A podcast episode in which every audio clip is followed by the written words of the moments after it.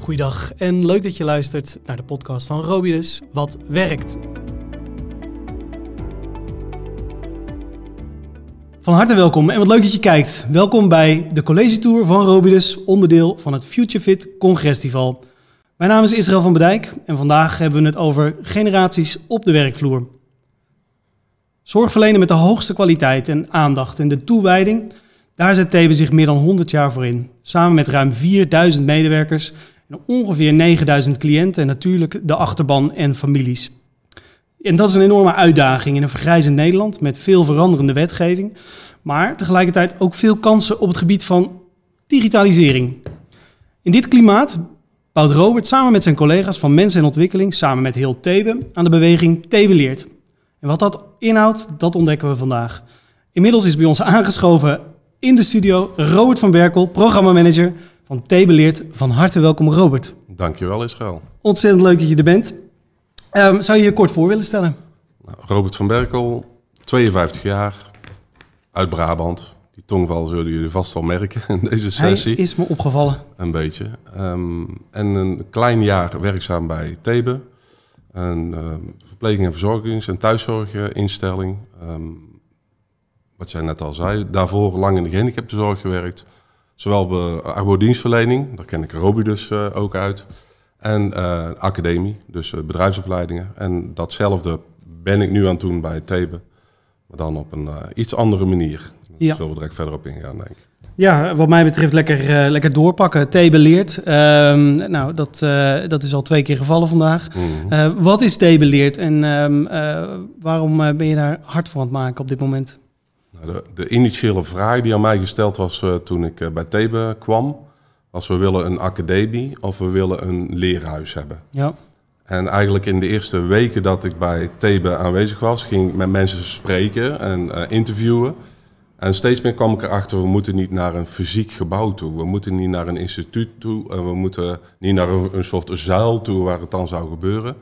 We moeten het van iedereen maken, want we willen een lerende organisatie zijn.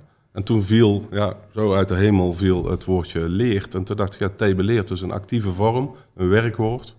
En daarmee maak je het ook duidelijk dat het geen ondersteunende diensten dingetje is, geen stafdingetje, maar van echt van de, van de huishoudelijke medewerker, de servicemedewerker, de verpleegkundige, de manager, de raad van bestuur.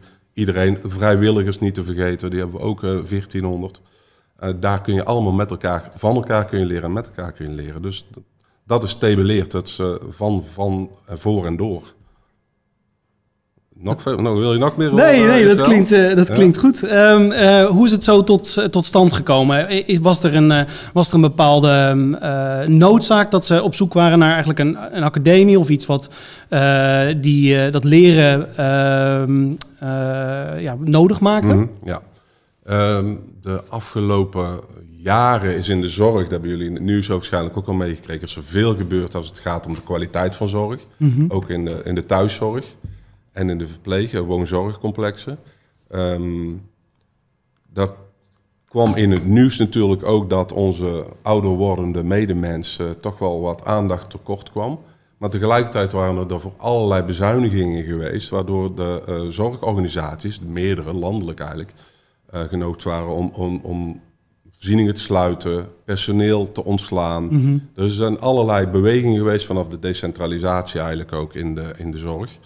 En um, de afgelopen jaren is het ook wel duidelijk geworden dat we daar wel iets verloren zijn met z'n allen. En toen zijn er eigenlijk, is het weer nieuw, is het weer gerevitaliseerd. Dus uh, Hugo, Hugo Borstel onder andere, die heeft natuurlijk wat gedaan met zijn pamfletten en die heeft iets in beweging gezet, waardoor er weer meer focus kwam van we moeten goed voor, onze, voor onszelf zorgen eigenlijk. Hè? Ja. Want we, is ons voorland. Hè? Wij zijn nog, ik ben nog al wat ouder, maar jij bent nog redelijk jong. Maar je komt uiteindelijk, bouw je ook zorgbehoeftig. Dat kan op een jonge leeftijd, een oude leeftijd.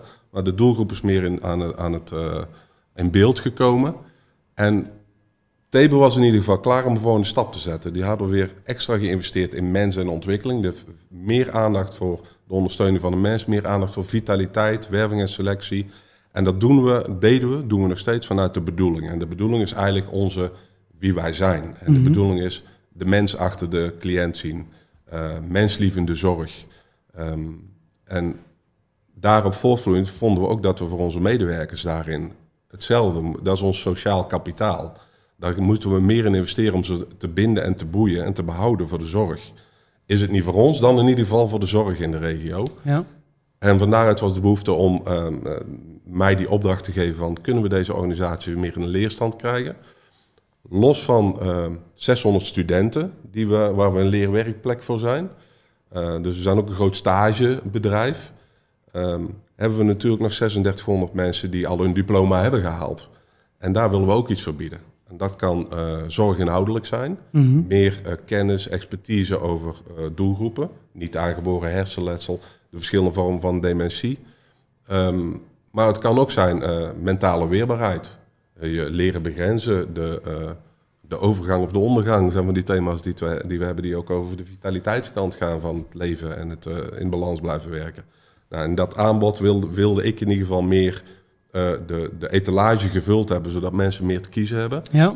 En dat tussendoor, vergat ik net even te zeggen, maar dat tussendoor zit eigenlijk onze, het compliance stuk. Alle verplichte, volbehouden risicovolle handelingen. Dat is een soort, dat moet overeind blijven. Want het is wel belangrijk dat we kwaliteit blijven bieden.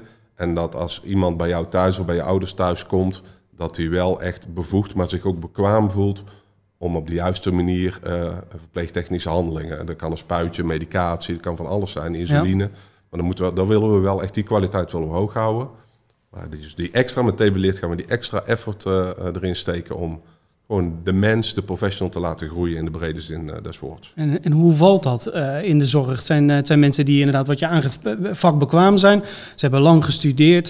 ze, um, nou, ze zijn echt wel experts op hun eigen gebied. En opeens moeten ze ook andere eigenschappen gaan, uh, gaan trainen en leren. Hoe valt dat?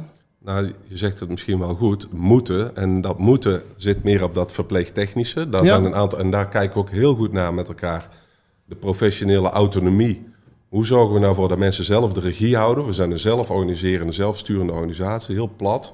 Dus je wilt dat de verpleegkundige, de verzorgende zelf keuzes kan maken. Nou, ik snap, met elkaar willen we ook een aantal dingen wel vaststellen. Die vinden we gewoon verplicht. We Mhm. laten niet iemand medicatie geven die niet daarvoor opgeleid is. duidelijk. Maar die kunnen we zelf daarvoor opleiden. En het andere stukje moet vooral geen moeten zijn, maar moet vanuit intrinsieke motivatie plaats gaan Ja. vinden.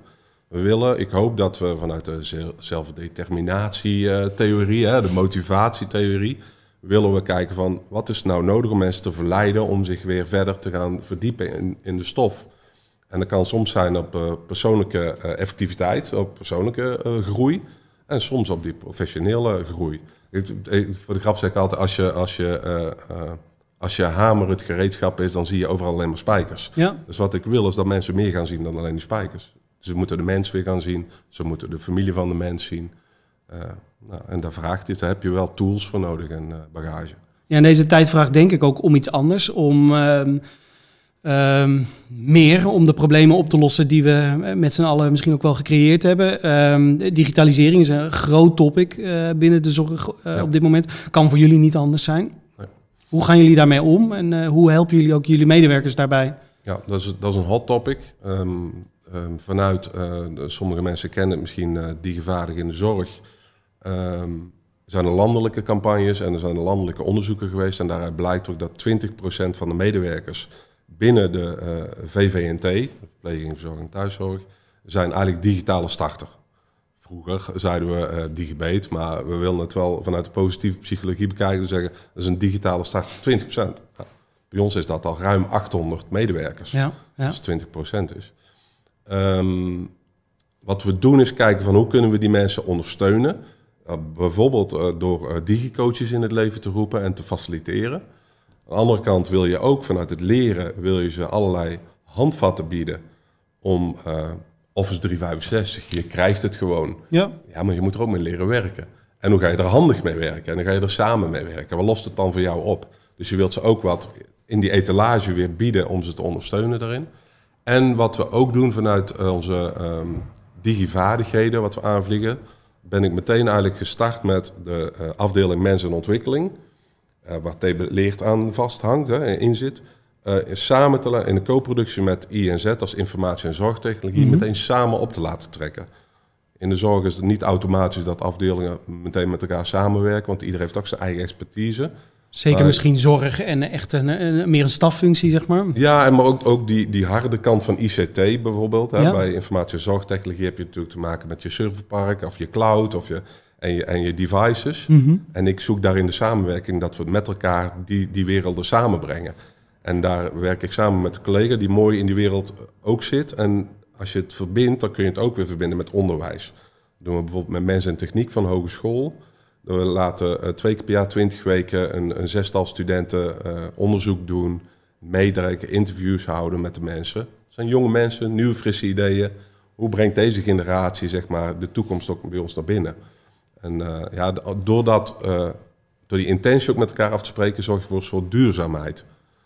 Dus wij, ik, ik heb er eigenlijk voor gezorgd dat door de, de afs- afspraken die we met Avans Hogeschool hebben gemaakt, dat we jaarlijks gewoon die jongeren aan ons verbinden. Ja. Structureel. Dan heb je van die opgeschoten jongeren die eh, door het pand heen eh, Dat is een rennen. andere, eh, andere thema waar, waar ook opgeschoten jongeren in meewerken. Want we doen ook een thema dat gaat over gezond 100 worden. Dat doen we in Breda. Mhm. met de wethouders samen ook en de hogescholen. En daarin hebben we zowel VMBO, MBO, HBO samen met de gemeente en een aantal zorgaanbieders kijken we ook van wat hebben nou de mensen nodig om langer, gezond, veilig en gelukkig thuis te kunnen wonen. En ik pak daar dan het, eh, hoe doe je dat dan? Hoe blijf je dan digitaal met elkaar in verbinding? En ik hoor graag van die jongeren van 14 of ze nog whatsappen met hun opa en oma. Ja. En als dat niet is, hoe dan wel?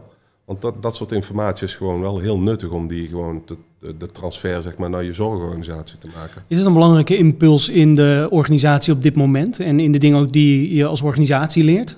Ja, voor Thebe is digitalisering ontzettend belangrijk. En dat is eigenlijk ingegeven door het feit dat we, eh, nou, het zal niet onbekend zijn, dat, dat we een dubbele vergrijzing hebben. Eh, het aantal mensen met dementie gaat verdubbelen. Richting 2040 hebben we eigenlijk dubbel zoveel ouderen met dezelfde hoeveelheid zorgpersoneel als wat we nu hebben. Ja, dan kun je niet op dezelfde manier blijven werken. Nee. Dat gaat niet. Dus wat, wat we, waar we heel erg op inzetten is op eh, innovatie, op, op, op hulpmiddelen zoals eh, medicijndispensers, die, waar mensen zelf thuis op uur en tijd hun medicijnen uit zien rollen. Ehm, eh, robotisering, domotica, inluisteren, matjes, sensoren, volksystemen. Allemaal maar ontwikkeld om mensen ja, toch fijner, langer thuis te laten verblijven Ja. als het mogelijk is. Mhm. Waardoor de druk natuurlijk op die, op die zorg en die zorgmedewerkers hopelijk eh, haalbaar blijft. En valt dat goed in de, in de organisatie?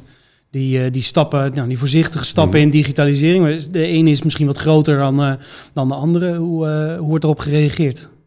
Nou, ik zie regionaal zie ik wel dat er, dat een, belangrijkste actie, een belangrijke actielijn is. Dus in de zorg, ook in de ziekenhuizen. En, en transmiraal kijken we er ook naar. Ik, ik praat nu vooral even over de regio Brabant. Mhm. En dan zie je dat we samen allerlei dingen oppakken. Eh, we zien ook wat mooi is, waar vroeger eh, zorgorganisaties nog concurrenten van elkaar waren. Dan zien we nu dat ze ehm, elkaar opzoeken. We zitten nu samen in een innovatiecentrum met een, een collega VWNT-instelling. Ja. En samen ga je kijken ook naar eh, generaties digitale verbinding. Dus dat doe je, dat zijn co-producties die je samen doet, maar mogelijk ook nieuwe innovaties vormgeven of implementeren en onderzoeken naar doen. Ook pak je ook samen op met meerdere partijen. Dus daar wordt het goed gevallen. Als je kijkt naar de medewerkers op de werkvloer, die zijn er denk ik redelijk organisch. Zijn ze in de wereld, in de wereld gestapt van ik heb een iPad en dat hoort Ja. bij mijn werk. Ja, ja, Maar het is ook nog wel fijn om een papiertje ernaast te hebben. snap ik. Ja. Dus we zitten nog in een eh, liminale fase, zo'n mooi woord. We zitten nog in de in-between fase. Ja, Dus dan, het oude is nog niet helemaal weg en het nieuwe is nog niet helemaal klaar. Voor mijn gevoel. ja duidelijk. Eh, wa- wat zijn de belangrijkste struikelblokken als je nou, het- hebt over die studenten die eh, bij jullie over de vloer komen, ehm, eh, andere partijen die, bij, die je bij elkaar brengt om ja, eigenlijk dit grotere maatschappelijke probleem aan te pakken? Wat zijn dan voor jullie de grootste struikelblokken? Acceptatie.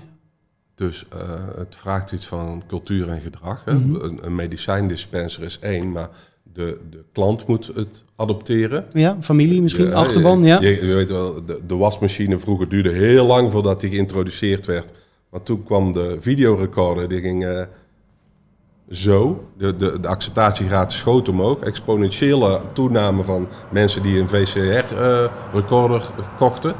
Nou, ik zal hier niet in deze eh, uitweiden waarom dat, dat kwam, maar er was een En je ziet dat de acceptatieniveau rondom bijvoorbeeld een medicijndispens is nog niet zo groot. De, de, ehm, de drempel om een, uh, om een, traplift te nemen, daar zit wat, dat, dat doet iets met mensen. Nou, medewerkers is dat ook zo. Uh, ze zijn gewend om gewoon met mensen te communiceren face-to-face en dan moet je in één keer gaan beeldbellen. Dat is nu door corona. Ik zeg, corona is de perfecte storm voor digitalisering. Ja, je moet wel. Komt uit het boek van Nick van Dam toevallig, dus ik, ik gebruik hem even die quote. Maar het is, het is, het moment dat er heel veel in één keer mogelijk is gebleken. Ja, ja.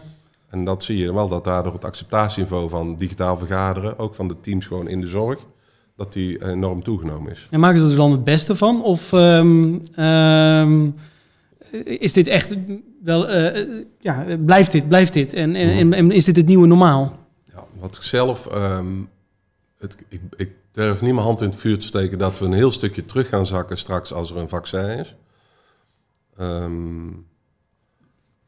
ik denk wel dat een aantal dingen, en dat zie ik zelf ook rondom tabeleert, zie ik dat wij bijvoorbeeld, wij doen de DISC, dat is een kleurenanalyse voor alle medewerkers die in dienst komen.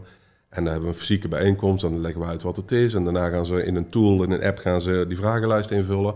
En eigenlijk zijn we er nu al achter van, dat werkt uit perfect digitaal. Moet je eigenlijk helemaal niet meer mensen in een auto zetten en naar je toe laten komen als je zelf daar naartoe gaat. Dus ik denk dat we wel met elkaar gevoeld hebben van dit dekt de lading nog, ook nog beter dan dat het ooit gedaan heeft. Ja. Dat blijft overeind. Maar we zijn sociale wezens en de behoefte om elkaar op te zoeken, te zien, in de ogen te kijken, te voelen van is er een onderstroom überhaupt en zijn we het echt met elkaar eens? Die zal wel weer sterker terugkomen dan dat hij nu is. Dat, ik denk niet dat deze wereld uh, achter een computerscherm thuis drie ogen achter blijft zitten. Dat geloof ik niet. Kun je iets vertellen over het afgelopen jaar uh, met Thebe Leert? Wat zijn uh, een aantal hoogtepunten geweest voor jou? Voor mij? Nou, de, als, persoonlijk vind ik hoogtepunten dat je, uh, dat je eigenlijk van dingen die allemaal los waren, heel incrementele bewegingen in de organisatie, overal gebeurden wel kleine initiatieven waar mensen helemaal opnieuw het wiel uit gingen vinden. Want ja. we zitten toch met heel veel teams verspreid over Brabant en met, heel, met 23 grote locaties ook over Brabant verspreid. En dat je dan toch met elkaar steeds meer elkaar gaat opzoeken. Dat mensen zelf zeggen, moeten wij eens niet samen gaan kijken of we niet één product kunnen maken voor de hele organisatie. In plaats van zes losse producten die wellicht weer verdampen nadat ze gerealiseerd zijn. En daar word ik wel uh, elke week nu wel voor uitgenodigd. Dus dat, dat het, het, het fenomeen, de beweging tabeleert. Mm -hmm. Want het, nogmaals, het is geen afdeel, maar het is een beweging. Waar natuurlijk als voorbeeld geef, Greenpeace is een grote beweging, maar die heeft ook een kantoor. Want iemand moet de diesel inkopen. Ja. En de contractjes en de vergunningen en de advocaten betalen. Nou, zo zie ik ook bij ons de ondersteuning van Tabeleert. Um, dat begint echt wel zijn vrucht af te werpen. Uh, het draagvlak binnen de organisatie, dat het gezien wordt, dat vind ik voor mijzelf ook heel fijn dat ik in vergaderingen of in begrotingsbesprekingen krijg. Moeten we niet meer middelen richting het leren uh, zetten? Moeten we niet meer oormerken dat mensen een, een, een budget krijgen, een persoonlijk leerbudget krijgen of leercoins krijgen. Nou, dat is een beweging die je uh, denk twee jaar geleden zeker niet zag. Of iets meer dan een jaar geleden, denk ik ook nog niet. Dus er is iets, in, er is iets gebeurd in het denken. Het zit, het zit nog niet in het DNA, dat duurt nog even. Wat is daar nog voor nodig? Uh, nou, ik moet nog even door blijven gaan, zo denk ik. Um, en mensen moeten successen met elkaar gaan vieren. En gaan voelen dat, dat, dat het iets brengt. Dus de, de klant, ik betrek ook heel graag in, in al die bewegingen die we daar straks vertelden over digitalisering en over innovatiecentra, breng, breng ik heel graag de cliënt, de cliënt zelf, de ervaringsdeskundige en zijn netwerk bij, met de professionals samen. Want ik denk dat je niet tot gedeelde waardes kunt komen als je alles los van elkaar bedenkt. Dus dat, dat klinkt heel logisch, maar in de praktijk is, dat misschien wel heel het is lastig. Heel logisch. Nee, het is heel logisch. Hoe reageert een cliënt erop als die mee mag denken over hoe jullie uh, zorg vormgeven? Dan moet je me 29 oktober nog een keer vragen. Dan doe ik het in, uh, in binnen Thebe voor de eerste keer met. Maar ik heb cliënten gesproken die bijvoorbeeld helemaal in een rolstoel zaten, ingespalkt. Maar wel voorzitter waren van de Centrale Cliëntenraad. En prachtige gesprekken heb je dan.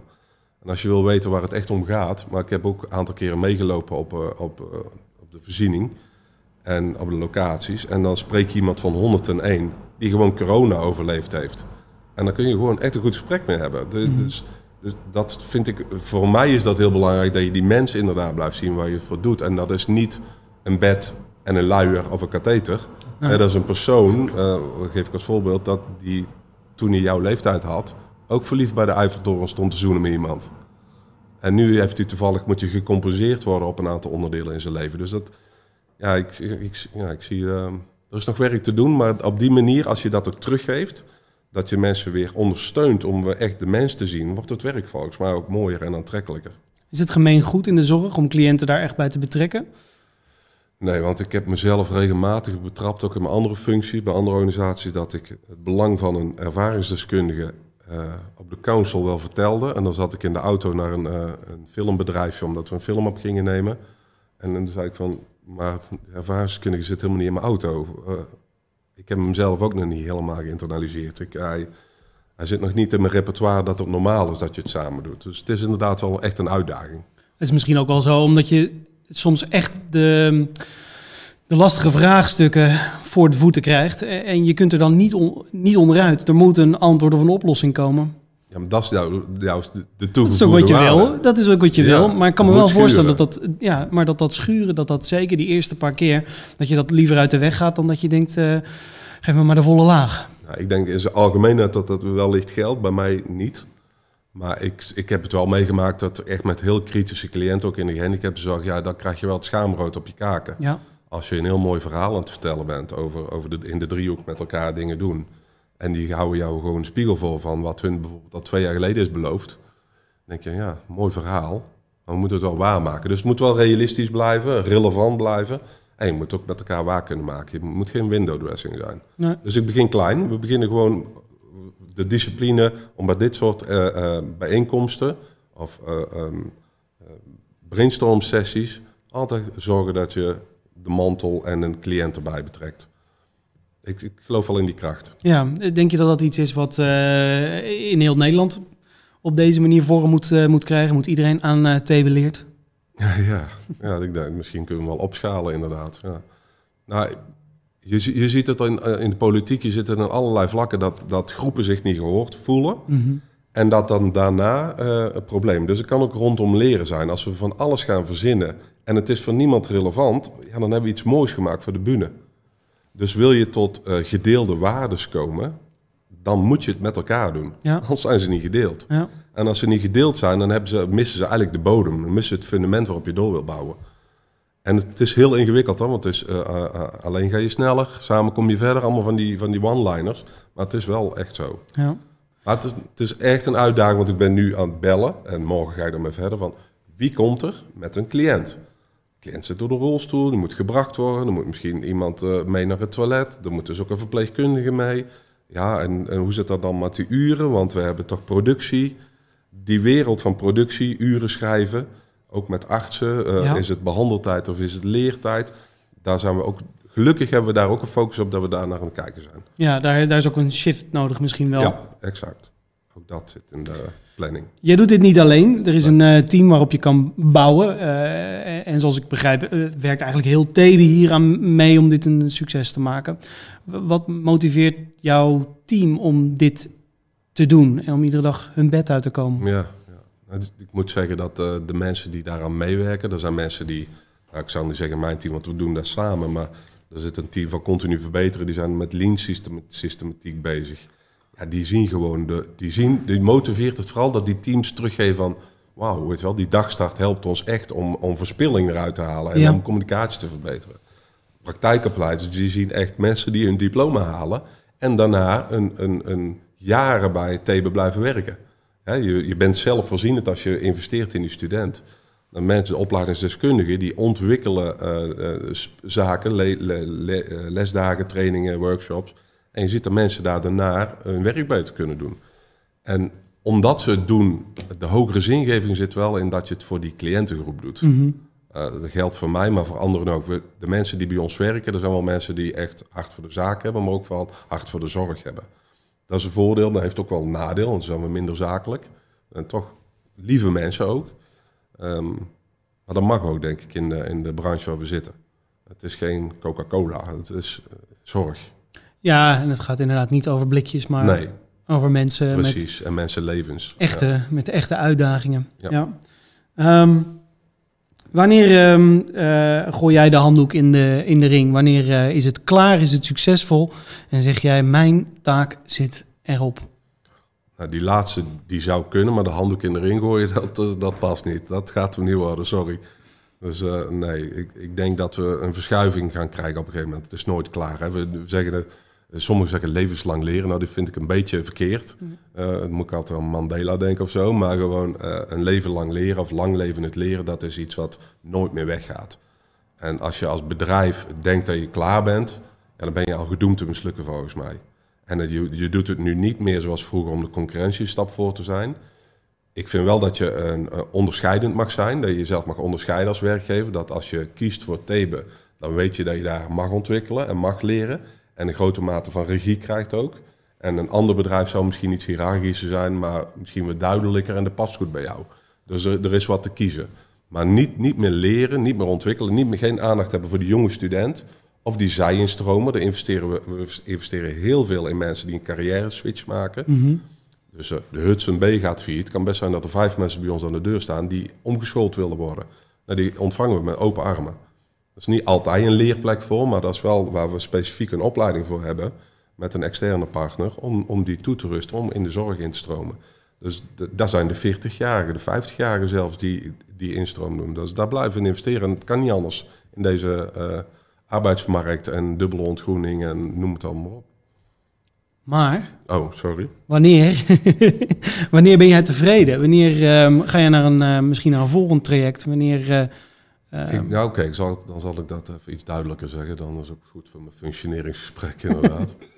uh, ik ben tevreden als we onze medewerkers ruimte hebben gegeven om zelf keuzes te maken. Mm -hmm. Dus te kiezen wat ze nodig hebben om hun rugzakje gevuld te laten. Ik ben tevreden als leren ook als werk wordt gezien en werken als leren. Ja. Dat is ook echt een belangrijke.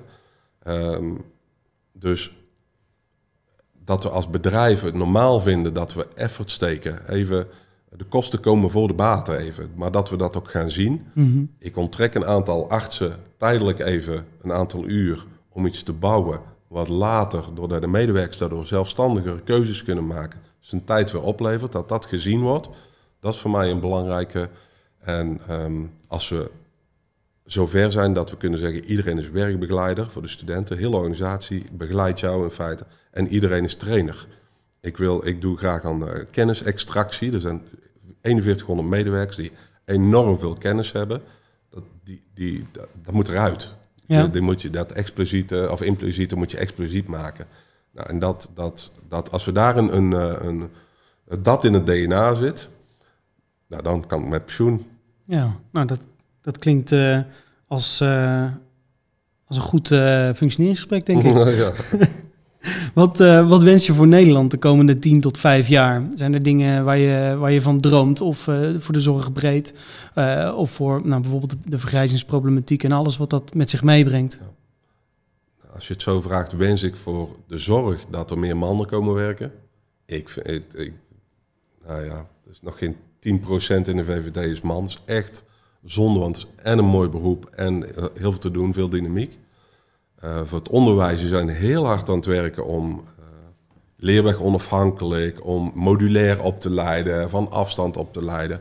Maar om wel goed te blijven kijken naar wie is nou eigenlijk die, die nieuwe generatie en hoe uh, neemt die kennis tot zich. Mhm. En die, die, dat ze daar zelf ook, dat zij ook naar die generaties kijken van wat vragen die nou. Levensfase, bewust personeelsbeleid, dat kun je in je organisatie hebben. Maar hoe zit dat dan met die studenten en ook die, die uh, mensen die um, uh, deeltijd zeg maar, opgeleid worden of bij- en nascholing gaan doen? Dus dat, dat moet wel iets en de zorg is een van de belangrijkste bedrijfstakken van Nederland. En helaas wordt het elke keer alleen maar gezien als er iets mis is of, of het spannend wordt. Um, dus ik wens eigenlijk dat we gewoon respect hebben voor de zorg, de politie, maar ook voor de timmerman. Het maakt mij niet uit. Iedereen heeft zijn vak en zijn talent.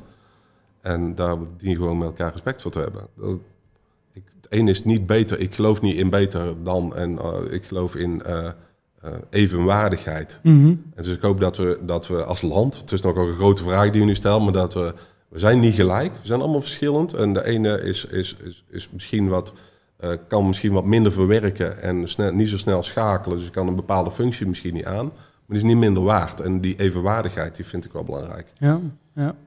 Ehm, nou, qua generaties op de werkvloer doen jullie denk ik goed. Ik denk dat jullie veel ehm, eh, doen ook voor die generaties. Nou, voor de zijinstromers, voor de mensen die al jaren op hun plek zitten, maar ook voor die studenten.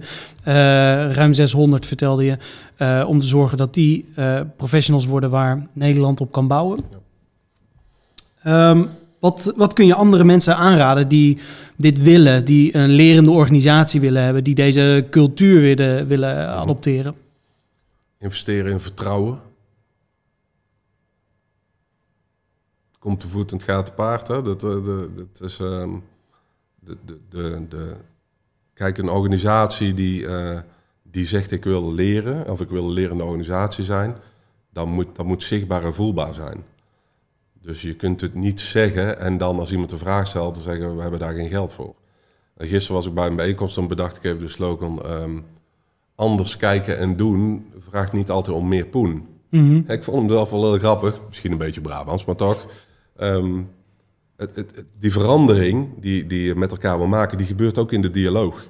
Ik kan ontzettend veel van jou leren, waarschijnlijk, en jij van mij. En ik weet niet waar dan het geld naartoe moet, maar er is voor mij geen geld bij nodig. Tuurlijk is er wel in geïnvesteerd door de jaren heen, door een werkgever die jou betaalt, door een opleiding die je hebt gevolgd, tuurlijk. Maar het, we moeten niet in geld denken, we moeten denken in het rendement wat het gaat geven. En als dat echt is, als dat ehm, geen eh, eh, schil is van buitenkant. Mhm. Soms worden dingen ook wel mooier verkocht dan ze zijn. Maar als je echt voelt, ik kom binnen. En ook als je als klant binnenkomt in een verzorgingshuis of in een ziekenhuis. En je denkt van, ze hebben de eerste prijs gewonnen met uh, Plaintree of Hospitality. En je kom je binnen en niemand vraagt iets aan je. Of niemand zegt, kan ik u helpen? Of uh, waar moet u naartoe? Ja, dan heb je de race al verloren. Dus je moet het, het is, uh, put your money where your mouth is. Het is wel leveren ook. Je moet het ook, het moet voelbaar zijn. Ja. Het moet voelbaar zijn. Nou, je geeft aan dat misschien geld niet zo heel belangrijk is, uh, of niet altijd heel belangrijk is. Maar is er iets wat jij morgen met een zak geld zou Miljoen. willen? Ja, bijvoorbeeld. Is er iets mooi. wat op je wensenlijst staat? Nee, eh, die slogan die ik net gaf, eh, die slaat eigenlijk daarop. Binnen de zorg is best wel veel subsidie, subsidiegedrevenheid. En het moet natuurlijk over de inhoud gaan. En soms moeten we gewoon vergaderen hoe dat we natuurlijk die middelen goed toe laten komen. Het zijn allemaal incidentele middelen. Ja. En dat vind ik een beetje het probleem van Nederland. Die pompt heel veel incidentele middelen in het systeem. En is iedereen enthousiast en dan drogen de middelen op en dan moeten we mensen naar huis gestuurd. Uh, want de middelen zijn op. En het, ik vind het veel meer het incorporeren in de bestaande systemen. Dus de gedrag veranderen, een rolverandering van iemand, omdat je zegt, ja, we gaan de focus daarop leggen. Dat is jouw rol, dus pak die mee. Dat, daar, daar zie ik veel meer heil in dan zeggen, je hebt hier weer drie ton, kun je weer een paar extra praktijkopleiders of een paar extra uh, projectleiders neerzetten. Ja. Die gaan het wel even voor jou op papier zetten en dan, oh ja, met z'n allen heel druk. En dan is het jaar voorbij en dan zeg je, ja, we hebben nog niet onze targets gehaald. We hebben een verliesleidend product. En intussen is gewoon de basis, laat je dan enigszins liggen. Ik zou veel meer investeren in de basis, die op orde brengen en van daaruit elke keer stapje verbeteren, continu verbeteren. Daar zou me voor. En geld is fijn. En natuurlijk, als er geen geld is voor de zorg, hebben we een probleem. Kunnen Ja, de mensen niet goed betalen. Ja. Uh, we kunnen niks, geen fatsoenlijke faciliteit, we kunnen niet innoveren. Dus we hebben middelen nodig. Maar de extra impulsen kunnen qua leren, kunnen die uh, ook vertekend zijn als, de verkeerde, als ze verkeerd aangewend worden. Er zijn, er, voor, voor, uh, er zijn veel subsidies, bijvoorbeeld een stagefonds of subsidie praktijkleren. Ja, die, zijn, die kunnen we niet missen. Daar is, het systeem is daarop gebouwd. Ja, ja. Dus we zijn ervan afhankelijk, omdat er eenmaal zo het financieringssysteem in elkaar zit. Dus ik ben dankbaar dat die, als dat subsidies genoemd worden, dat die er zijn, die geldstromen. Mm -hmm. Moet je ook echt wel verantwoorden. Maar de losse initiatieven die nu er zijn om uh, wat extra dingetjes te doen, daar ben ik iets minder fan van. Persoonlijk, hè? Dus op persoonlijke titel wat ik nu zeg. Hoor. Helder. Oh, ja. is, er, uh, is er iets wat je nog kwijt wil in uh, een stukje afsluiting?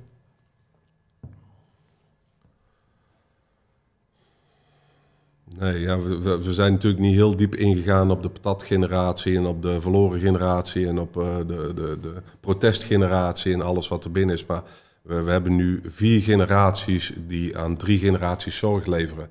En een van die drie generaties zal niet meer lang onder ons zijn, maar die zijn van rond 1920. Dus, maar er komt weer een nieuwe generatie natuurlijk bij. Van deze vier schrijft er weer één daarbij. Dus we zullen altijd met meerdere generaties met elkaar uh, uh, moeten dealen. Dus in dat systeem zullen we elkaar moeten blijven vinden. En die verbinding, in dat vinden moet je een verbinding maken. En daar zit wellicht ook een digitaal een uitdaging. Wat is nou een platform waar wij dezelfde taal spreken en met elkaar helder hebben wat we dan verwachten van elkaar? Hoe we elkaar kunnen helpen, hoe ik jou kan compenseren op dat stukje zonder jouw leven over te nemen. En dat vind ik wel mooi als we daar door de toekomst samen met die gener- verschillende generaties toch een soort platform met elkaar vinden. Of dat nou virtueel is of niet, weet ik helemaal niet. Hè, maar een manier vinden om, om elkaar te zien.